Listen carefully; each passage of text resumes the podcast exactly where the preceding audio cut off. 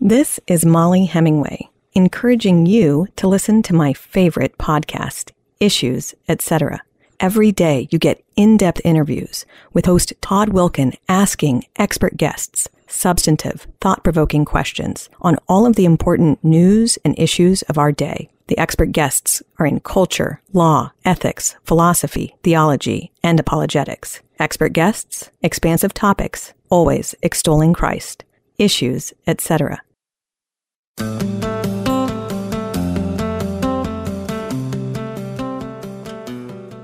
Donald, I know you're watching. You can't help yourself. You're not here tonight because you're afraid of being on this stage and defending your record. You keep doing that, no one up here is going to call you Donald Trump anymore. We're going to call you Donald Duck. To try to say that pro-life protections are somehow a terrible thing. I want him to look into the eyes and tell people who've been fighting this fight for a long time. Joe Biden doesn't belong on a picket line. He belongs on the unemployment line. You see a young man who's in a bit of a hurry, maybe a little ambitious, bit of a know-it-all, it seems at times. I can't imagine how you could say that, knowing that you were just in business with the Chinese Communist Party and the same people that funded Hunter Biden. This is infuriating because TikTok is one of the most dangerous social media apps that we could have. And what you've got, I honestly, every time I hear you, I feel a little bit dumber for what you say. Some of the voices from the second GOP presidential debate last night. Was it all sound and fury, or was there substance to be had for those who sat through the debate? Welcome back to Issues Etc. I'm Todd Wilken. Thanks for tuning us in live on this Thursday afternoon, the 28th of September. Mark Hemingway joins us to talk about the second presidential debate for the Republican candidates, and we'll do part 4 of our series, Finding Jesus in the Old Testament, the Minor Prophets, with Dr. Reed Lessing. Mark Hemingway, senior writer for Real Clear Investigations. Mark, welcome back. Glad to be back. Did any of the participants particularly impress you last night? I mean, that's a good question. I mean, it was not a great debate. I mean, it was messy. I mean, there were like minutes at a time where it seemed like everyone on stage and the moderators were like talking at once, and it wasn't great. The questions weren't great. It was hard to stand out in that debate. I will say that in the first debate, there were tremendously high expectations for Vivek Ramaswamy. I don't think he quite met them. In this debate, I think he'd been through one already and was able to be a little bit more loose.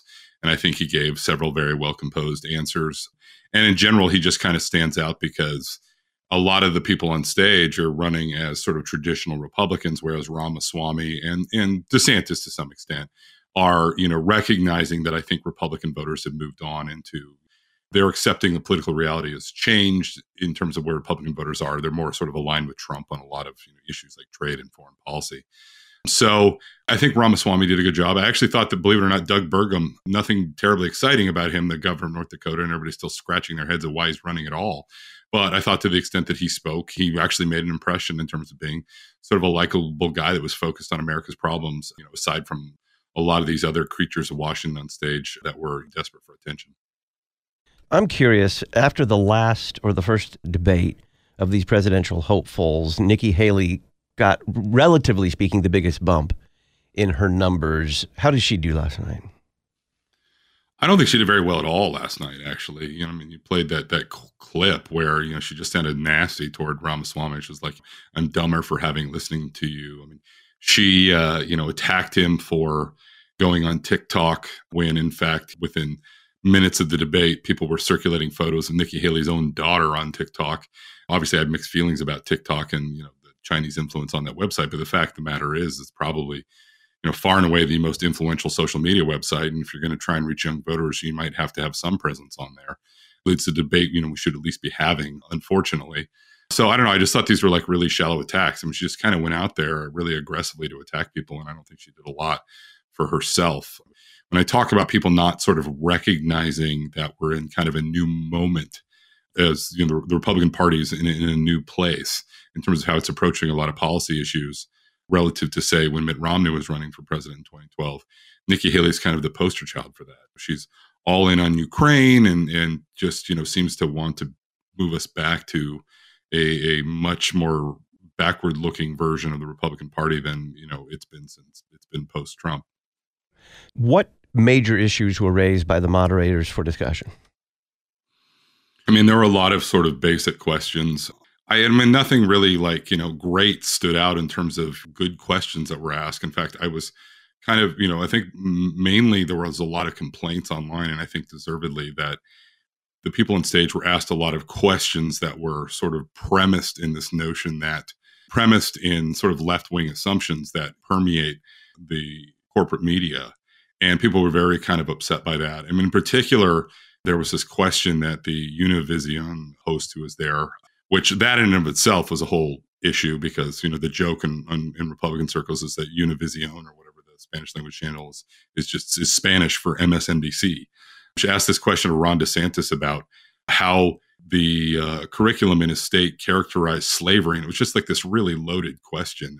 And not only that, it was kind of a controversial topic, and there's been a lot of back and forth on it, showing that a lot of the questions surrounding that particular issue were disingenuous to begin with. And I was sort of amazed that it was allowed to rise that way. And I thought DeSantis did a good job of parrying it. And actually, Tim Scott, I don't know, he's kind of hit DeSantis a little bit of this question because he just doesn't think the issue should be broached at all. But it led to the best moment in the debate, I thought, was, you know, Tim Scott talking about how America's legacy for all of our problems with racism or whatever, you know, we're in a good place and we need to talk about the progress that we made and the opportunities it's created for someone like him. And it was just a really great moment for the debate, and was all basically smacking down the entire premise of a ridiculous question.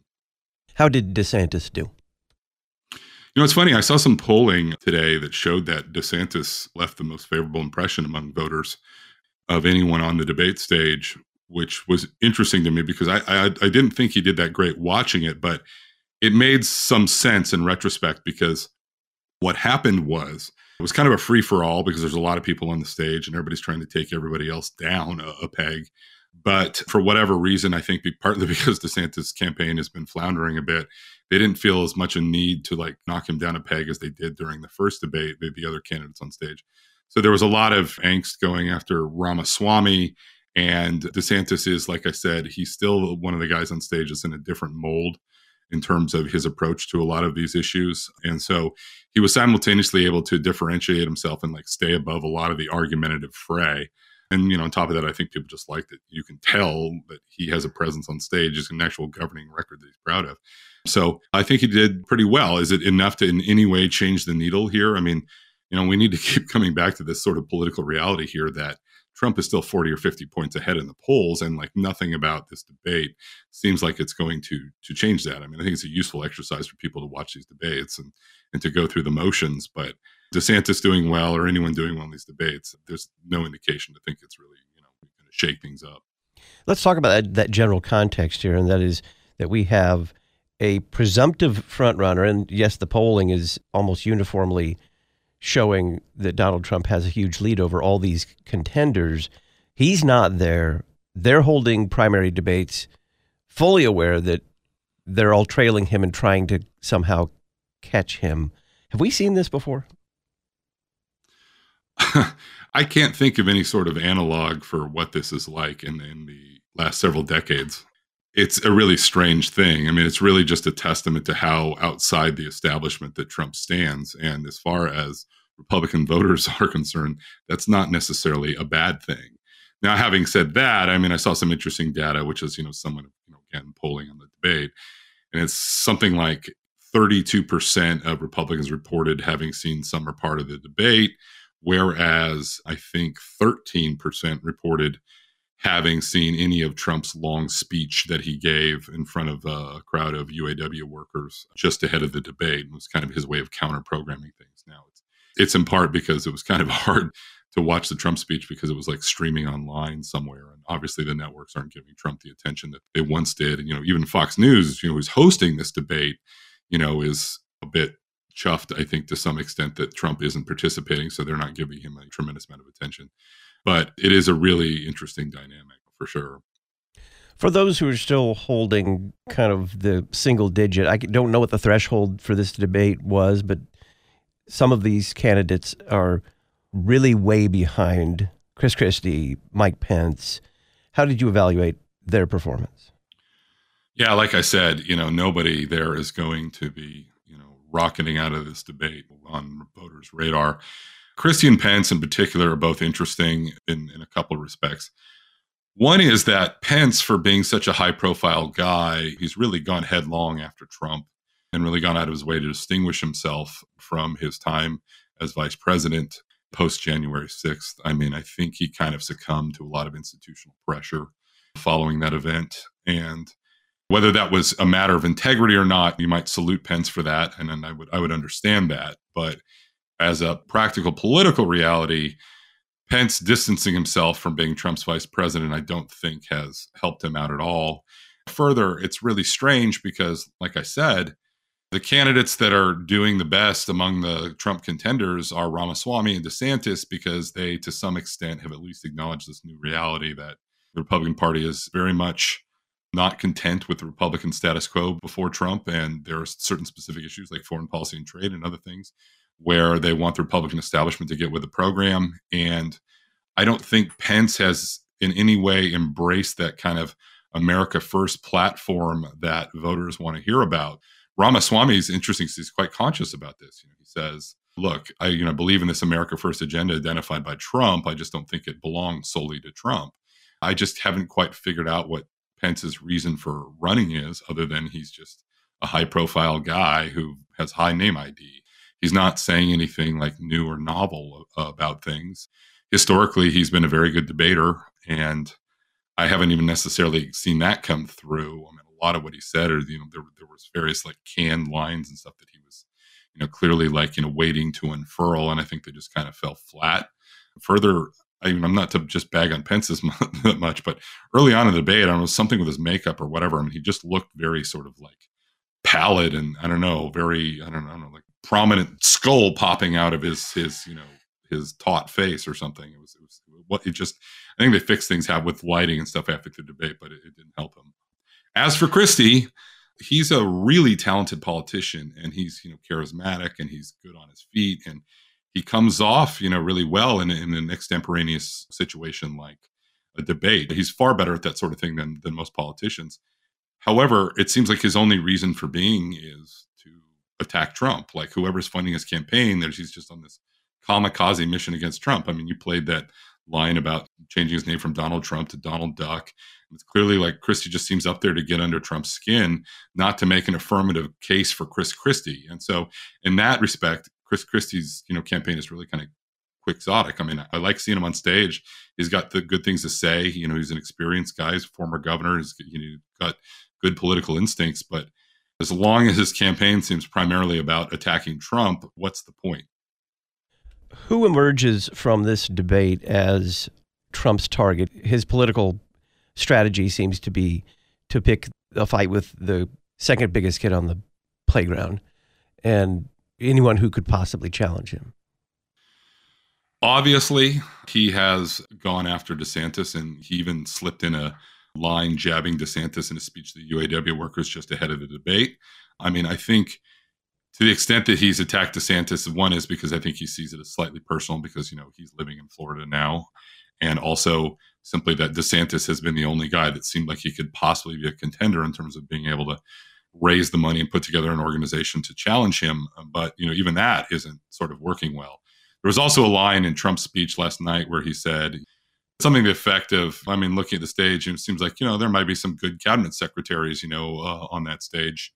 Are there any vice presidents even? I'm not so sure about that. This was very sort of Trumpian dig at the people challenging him on the debate stage. But it also kind of reflects the political reality. I mean, even the top two people in the polls challenging Trump, Ramaswamy and DeSantis, are so far below him in the polls that, like, it's almost not even worth picking on DeSantis at this point in time until DeSantis can find a way to break through and rise up in the polls more than he has.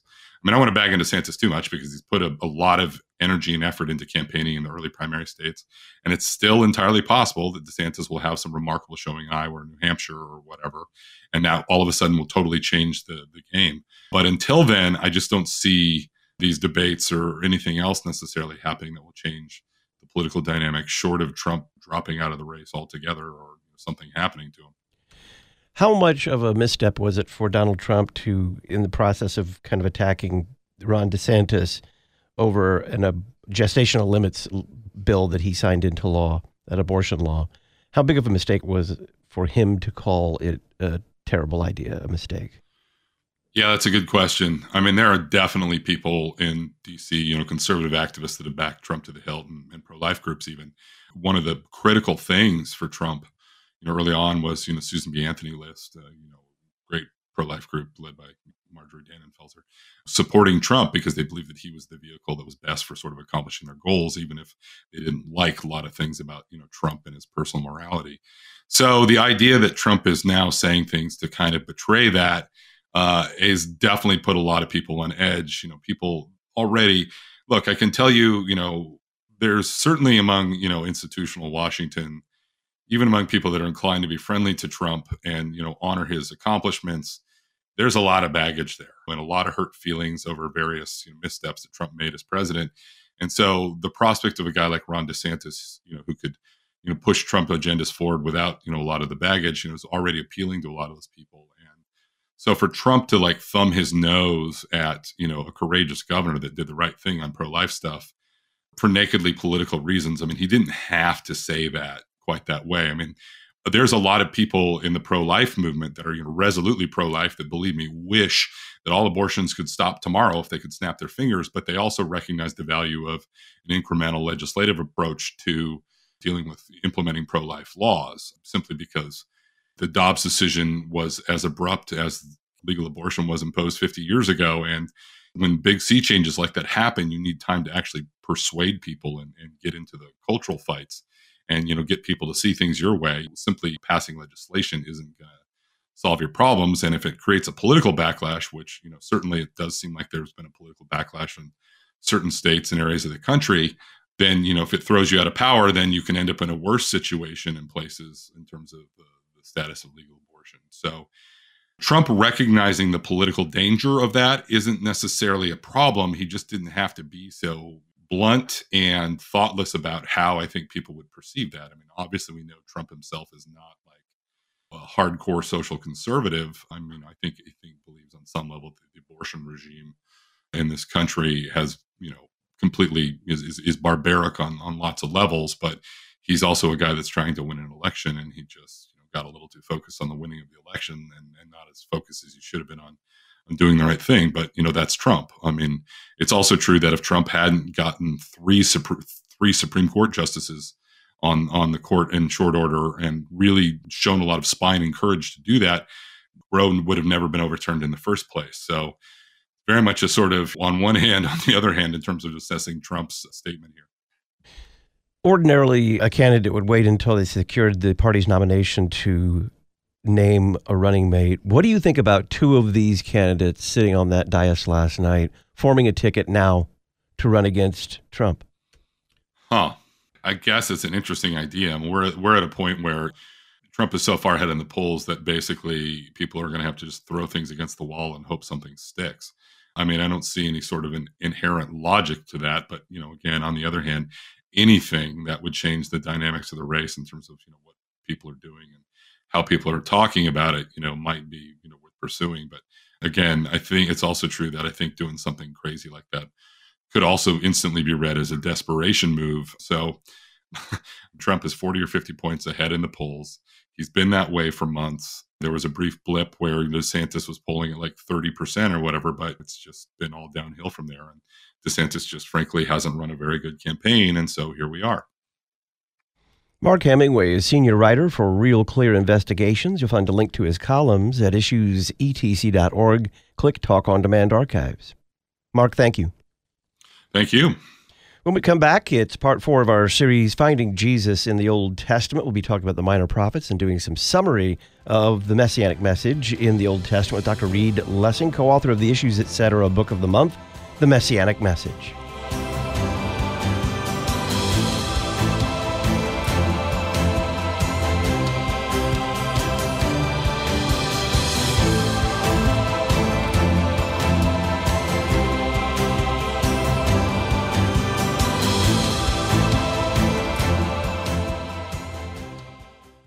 You can listen to our new audiobook, I Trust When Dark My Road, A Lutheran View of Depression. It's voiced by the book's author, Pastor Todd Peppercorn, and includes an introduction voiced by Pastor Matt Harrison, president of the Lutheran Church Missouri Synod. Just go to issuesetc.org, enter your email address, and we'll send you a link to the audiobook, I Trust When Dark My Road, A Lutheran View of Depression. issuesetc.org, and enter your email address. Psalm 144:1. Blessed be the Lord my rock, who trains my hands for war and my fingers for battle. Those serving in the armed forces want LCMS chaplains. We need courageous pastors to bring the gospel and sacraments to those protecting our nation, along with wise counsel and the peace found only in Christ Jesus. If you are between the age of 26 and 43 and have a heart for ministry in the armed forces, call 314-996-1337 or email lcmschaps@lcms.org. Lutheranism in the Public Square. You're listening to Issues Etc. America's tradition of liberty depends on having colleges and universities that equip young people for the responsibilities of freedom. At Concordia University Chicago, freedom is a pillar of our education. We prepare our students to live as free, self-governing citizens. I'm Dr. Rachel Ferguson, Director of the Free Enterprise Center at Concordia Chicago. I invite you to visit us. Discover what it means for freedom to become a pillar of your future. Learn more at cuchicago.edu. Register today. The 2023 Lutherans for Life National Conference is October 11th through the 13th at the Holiday Inn Cincinnati Airport in Erlanger, Kentucky. The conference includes visits to the Ark Encounter and Creation Museum. Online registration is open now with early bird pricing at lutheransforlife.org/conference. Lutherans for Life, equipping Lutherans and their neighbors to be gospel-motivated voices for life. lutheransforlife.org.